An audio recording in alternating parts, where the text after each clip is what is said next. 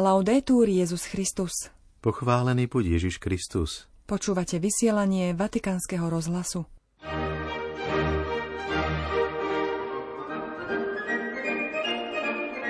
Svetý otec František dnes začal nový cyklus katechéz o evangelizačnom nadšení.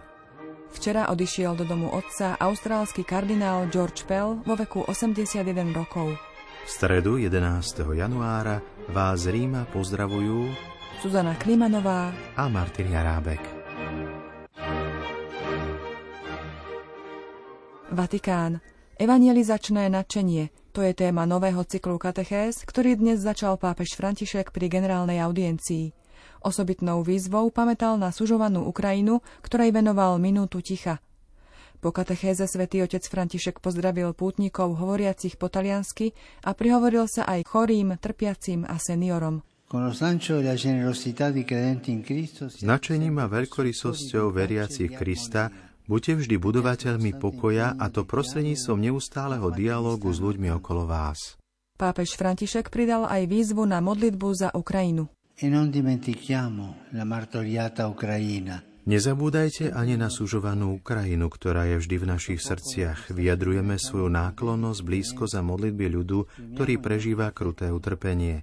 A teraz strávim niekoľko chvíľ v tichu pred ikonou známou ako Bohorodička, uctievanou v Bielorusku a budem sa modliť za túto drahú krajinu a za mier.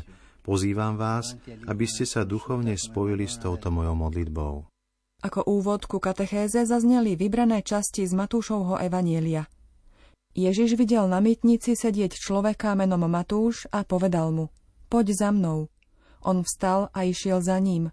Keď potom Ježiš sedel v dome za stolom, prišli mnohí mytnici a hriešnici a stolovali s ním a s jeho učeníkmi. Keď to videli farizei, hovorili jeho učeníkom, prečo váš učiteľ jedáva s mytnikmi a hriešnikmi? On to začul a povedal, lekára nepotrebujú zdraví, ale chorí. Choďte a naučte sa, čo to znamená milosrdenstvo chcem a nie obetu. Neprišiel som volať spravodlivých, ale hriešnikov. Prinášame plné znenie katechézy pápeža Františka. Cari fratelli e sorelle, buongiorno. Drahí bratia a sestry, dobrý deň. Iniziamo oggi un nuovo ciclo di catechesi dnes začíname nový cyklus katechéz venovaný naliehavej a rozhodujúcej téme kresťanského života, evangelizačnému načeniu, teda apoštolskej horlivosti. Pre cirkev je to životne dôležitý rozmer. Spoločenstvo Ježišových učeníkov sa v skutočnosti rodí ako apoštolské, rodí sa ako misionárske, nie ako prozelitické, a to sme museli od začiatku rozlišovať. Byť misionárom, byť apoštolom, Evangelizovať nie je to isté ako prozelitizovať. Nemá to nič spoločné s tým druhým. Pre cirkev je to životne dôležitý rozmer. Spoločenstvo Ježišových učeníkov sa rodí ako apoštolské a misionárske. Duch Svetý ju formuje ako vychádzajúcu, cirkev, ktorá ide von, aby nebola uzavretá sama do seba, ale aby vychádzala von, aby bola nákazlivým svetkom Ježišovej viery, aby vyžarovala svoje svetlo až do končín zeme. Môže sa však stať, že apoštolský zápal, túžba osloviť druhých dobrým ohlasovaním Evanielia, ochabne, stane sa vlažným. Niekedy sa zdá, že upadá, kresťania sú uzavretí, nemyslia na druhých. Keď však kresťanský život stratí zo zreteľa horizont evangelizácie, horizont ohlasovania, ochorie, uzavrie sa do seba, začne sa odvolávať sám na seba, je sebastredný, zakrpatieva. Bez apoštolskej horlivosti viera vedne. Na druhej strane misia je kyslíkom kresťanského života. Oživuje ho a očisťuje. Vydajme sa teda na cestu znovu objavenia evangelizačného načenia. Vychádzajme zo svätého písma a učenia cirkvy, aby sme načerpali apoštolskú horlivosť z jej prameňov. Potom sa priblížime k niektorým živým prameňom, k niektorým svetkom – ktorí v cirkvi roznietili vášeň pre evanilium, aby nám pomohli znovu roznietiť oheň, ktorý v nás chce udržať Duch Svetý. Dnes by som chcel začať tak trochu symbolickým evaneliovým príbehom, ktorý sme počuli. Povolanie Apoštola Matúša, ako ho on sám rozpráva vo svojom evanieliu. Všetko sa začína u Ježiša, ktorý vidí, ako sa píše v úrivku, človeka – Málo kto videl Matúša takého, aký bol. Poznali ho ako toho, ktorý sedával na mýtnici. V skutočnosti bol vyberačom daní, vyberal dane v mene rímskej ríše, ktorá okupovala Palestínu. Inými slovami, bol to kolaborant, zradca ľudu. Môžeme si predstaviť, ako ním ľudia opovrhovali. Bol to mýtnik, ako ho nazývali. V Ježišových očiach je však Matúš človekom so svojimi trápeniami i veľkosťou. Pozor na toto. Ježiš sa nezastavuje pri prídavných menách. Ježiš vždy hľadá podstatné meno. Tento je hriešník, tento je taký, pre ktorého... To sú prídavné mená. Ježiš ide k osobe, k srdcu. Toto je osoba, toto je muž, toto je žena. Ježiš ide k podstate, k podstatnému menu, nikdy nie k prídavnému menu. Prídavné mená necháva prejsť. A hoci medzi Matúšom a jeho ľudom je odstup, pretože videli prídavné meno mýtnik, Ježiš sa mu približuje, pretože každý človek je Bohom milovaný, aj tento nešťastník, áno, aj pre tohto nešťastníka prišiel. Evangelium hovorí, Prišiel som pre hriešníkov, nie pre spravodlivých. Tento krásny Ježišov pohľad, ktorý vidí druhého, nech je to ktokoľvek ako príjemcu lásky, je začiatkom evangelizačného nadšenia. Všetko sa začína týmto pohľadom, ktorý sa učíme od Ježiša. Possiamo chiederci, Môžeme si položiť otázku, ako sa pozeráme na druhých, ako často vidíme ich chyby a nie ich potreby, ako často označujeme ľudí podľa toho, čo robia alebo čo si myslia. A ako kresťania si hovoríme, je spomedzi našich alebo nie. Toto nie je Ježišov pohľad. Vždy sa na každého človeka pozerá s milosrdenstvom a láskavosťou. A kresťania sú povolaní robiť to, čo robil Kristus, a pozerať sa ako on, najmä na tzv. vzdialených. Matúšovo rozprávanie o povolaní končí Ježišovými slovami.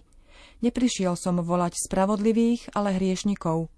A ak sa každý z nás cíti spravodlivý, Ježiš je ďaleko, prichádza blízko k našim obmedzeniam, k našim trápeniam, aby nás uzdravil.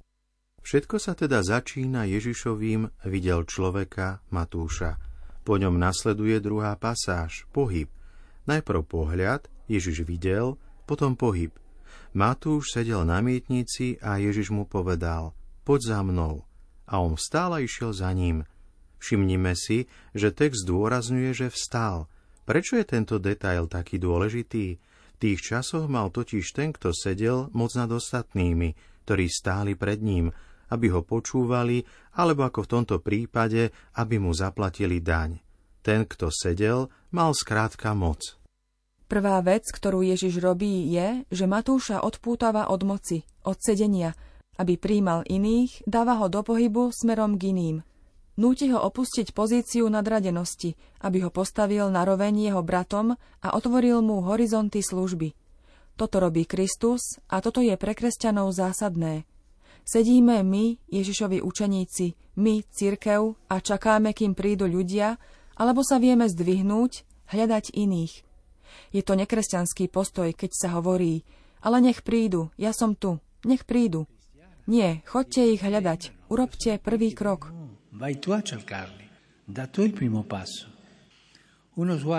Pohľad Ježiš videl, pohyb, vstaň a napokon cieľ. Kam pôjde Matúš potom, čo vstal a nasledoval Ježiša? Mohli by sme si predstaviť, že potom, čo zmenil život tohto muža, ho majster privedie k novým stretnutiam, k novým duchovným skúsenostiam. Nie, alebo aspoň nie okamžite. Najprv ide Ježiš do jeho domu, tam mu Matúš pripraví veľkú hostinu, na ktorej sa zúčastní veľký zástup mýtnikov, teda ľudí, ktorí sú mu podobní.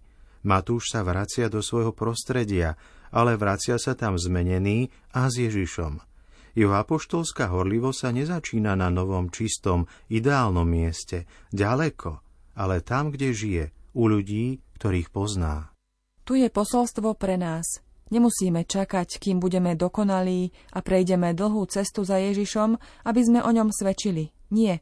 Naše ohlasovanie sa začína dnes, tam, kde žijeme. A nezačína to tým, že sa budeme snažiť presvedčiť druhých. Nie ale tým, že budeme každý deň svedčiť o kráse lásky samotného pána, ktorá sa na nás pozrela a pozdvihla nás A práve táto krása, sprostredkovanie tejto krásy, presvedčí ľudí. My sme tí, ktorí ohlasujú pána, neohlasujeme seba ani politickú stranu, ani ideológiu. Dávame Ježiša do kontaktu s ľuďmi bez toho, aby sme ich presviečali. Nech ich presvedčí pán. Ako nás učil pápež Benedikt XVI, církev nerobí prozelitizmus, skôr sa rozvíja príťažlivosťou. Nezabúdajte na toto, keď vidíte kresťanov, ktorí prozelitizujú, ktorí vám robia zoznam ľudí, ktorí majú prísť. To nie sú kresťania, sú to pohania prezlečení za kresťanov, ale ich srdce je pohanské. Církev nerastie presviečaním, ale priťahovaním. Spomínam si, že v nemocnici v Buenos Aires odchádzali reholné sestry, ktoré tam pracovali, pretože ich bolo málo a nemohli ďalej viesť nemocnicu. Prišla komunita reholných sestier z Kóreji, deň si už nepamätám, povedzme v pondelok, prevzali dom reholných sestier v nemocnici a v útorok prišli navštíviť chorých, ale nevedeli ani slovo po španielsky, hovorili len po korejsky – a chorí boli šťastní, pretože to komentovali. Vynikajúce sú tieto reholné sestry, výborné. Ale čo vám povedala tá sestra? Nič, ale svojim pohľadom ku mne prehovorila. Videli sme v jej očiach Ježiša. Svojim pohľadom, svojimi gestami komunikovať Ježiša, nie seba. To je príťažlivosť, na rozdiel od prozelitizmu. Toto príťažlivé radostné svedectvo je cieľom, ku ktorému nás Ježiš vedie svojim pohľadom lásky a pohybom, ktorý jeho duch zbudzuje v srdci. A môžeme sa zamyslieť nad tým, či sa náš pohľad podobá Ježišovmu, aby sme prilákali ľudí a priblížili ich cirkvi. Zamyslíme sa nad tým. Toľko z katechézy pápeža Františka o povolaní k apoštolátu.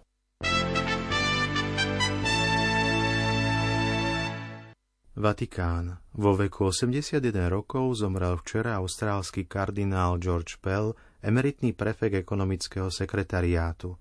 Smrť nastala po komplikáciách so srdcom po plánovanej operácii bedrového klbu. Kardinál Pell zomrel v Ríme okolo 21. hodiny. Len pred niekoľkými dňami koncelebroval na pohrebe Benedikta XVI. na námestí svätého Petra. Kardinál Pell už dlh Kardinál Pell už dlhší čas trpel problémami so srdcom. Zosnulý kardinál bol emeritným arcibiskupom v Sydney a neskôr Melbourne. Narodil sa v roku 1941 v austrálskom Balaráte v štáte Viktória. Z vôle pápeža Františka sa stal v roku 2013 členom Rady kardinálov, ktorá pomáha svetému otcovi s reformou rímskej kúrie i pri riadení cirkvy. V roku 2014 bol menovaný za prefekta novovytvoreného ekonomického sekretariátu a začal sériu finančných reforiem. Z rady kardinálov a z ekonomického sekretariátu odišiel v decembri 2018 a potom vo februári 2019. V tom čase sa v Austrálii konal súdny proces kvôli jeho obvineniu zo sexuálneho zneužívania maloletých, ku ktorému malo dôjsť v 90. rokoch minulého storočia. Kardinál Pell bol odsúdený na 6 rokov väzenia. V roku 2020 ho austrálsky najvyšší súd oslobodil. Sedem sudcov jednomyselne rozhodlo na základe skutočnosti, že existuje oprávnená možnosť, že zločin spáchaný nebol a teda by mohlo dôjsť k odsúdeniu nevinného. Vo väzení však predtým kardinál strávil 404 dní života. Po smrti kardinála Pella má kardinálsky zbor 223 členov, z toho 125 voličov.